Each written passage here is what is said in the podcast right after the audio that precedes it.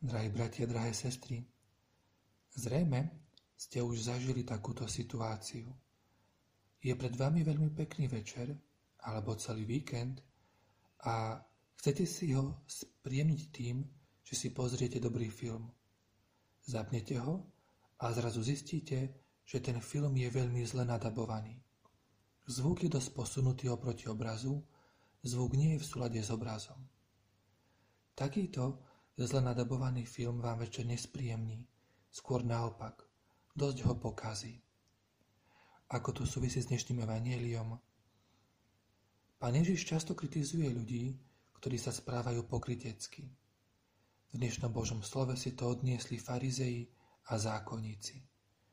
Byť pokrytcom znamená to, že žijem zle nadabovaný život. A to znamená, že slova, ktoré hovorím, sú posunuté alebo úplne mimo obraz, ktorý svojim správaním, svojimi skutkami ponúkam ľuďom vo svojom okolí. Zvuk a obraz nie sú v súlade.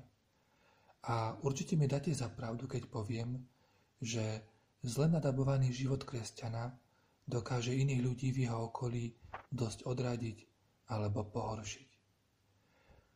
Ak ste si pri počúvaní týchto slov spomenuli na niekoho vo vašom okolí, kto vystupuje ako pokrytec, radšej svoje myšlienky zastavte.